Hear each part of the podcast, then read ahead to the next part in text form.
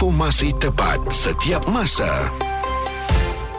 Bulletin FM, isu semasa dan info terkini. Bila lepas raya kita tengok duit dalam poket dah semakin kurang, ha, puas dah kita nak pujuk diri. Macam mana nak cari duit lebih-lebih ni kan? Pening kepala. Ha, inilah kita bawakan kepada anda Bulletin FM, isu semasa dan info terkini. Topik di Santai Siang bersama Haiza, pokai selepas raya. Macam mana kita nak elakkan? Jadi sekarang Haiza bersama dengan seorang YouTuber. Kalau kita pergi dekat YouTube dia kan, dia gunakan nama Financial Financial Faiz. Saya nak tanya Cik Faiz ya daripada pandangan Cik Faiz sendiri.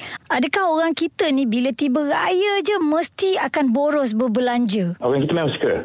Mm. Sebab mm. lah raya pun setahun sekali lah. Betul. Dan ada orang tu dianggap raya Aidilfitri ni lagi besar daripada semua perayaan-perayaan dan juga percutian-percutian yang ada mm. di Malaysia ni.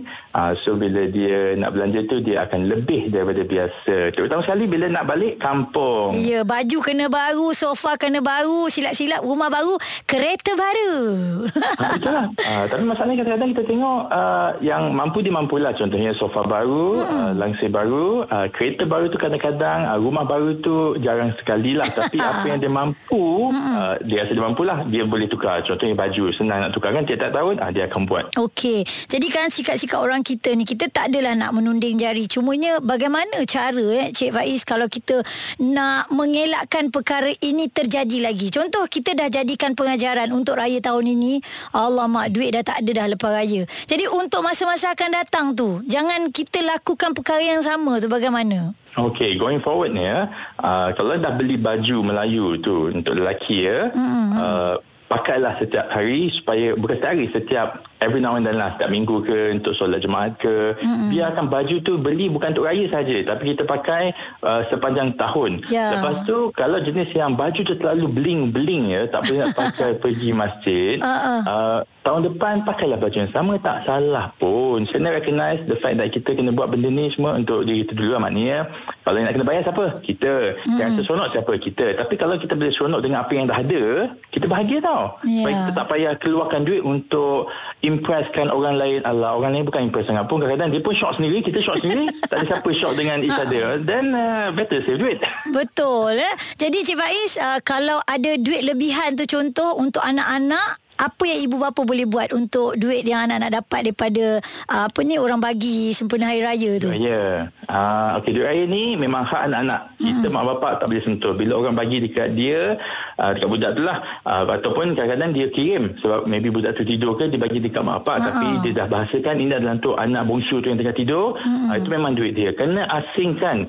Jangan campurkan. Kita tak boleh pakai pun. Kalau pakai kena pulangkan balik. So uh-huh. cara terbaik adalah letak je lah dekat dalam akaun anak-anak. Dekat bank boleh buka akaun anak-anak. Dekat ASB boleh buka akaun anak-anak. Dekat mm-hmm. SSPM pun boleh buka anak-anak. Maknanya duit dekat dalam ASB lah contohnya yeah. memang masuk dalam akaun kita sebagai penjaga kita boleh keluar masuk kita boleh keluarkan masukkan tapi nilai tu tak bergabung dengan duit kita so mm. kita tak akan tersentuh so biarlah budak tu bila dah umur 18 tahun nak pergi sekolah ke nak pergi college ke atau nak buat bisnes umur 25 tahun tengok-tengok ada RM30,000 ha, so mm. ada Alhamdulillah so, duit tu pun dah terkumpul kan betul mm. ini kita risau eh kadang-kadang mak bapak dah pokai lepas tu dia tahu anak-anak dia dapat duit raya banyak dia pokaikan sekali duit anak-anak dia. Sebab dia dah, dah tak tahu dah nak cari punca kat mana kan. Itu yang kita bimbang. Jadi terima kasih Cik Faiz uh, turut serta dengan kami di Bulletin FM berkongsi bagaimana cara untuk kita nak mengelakkan diri ni pokai uh, selepas raya. Mungkin anda boleh dapatkan lagi ilmu bersama dengan Cik Faiz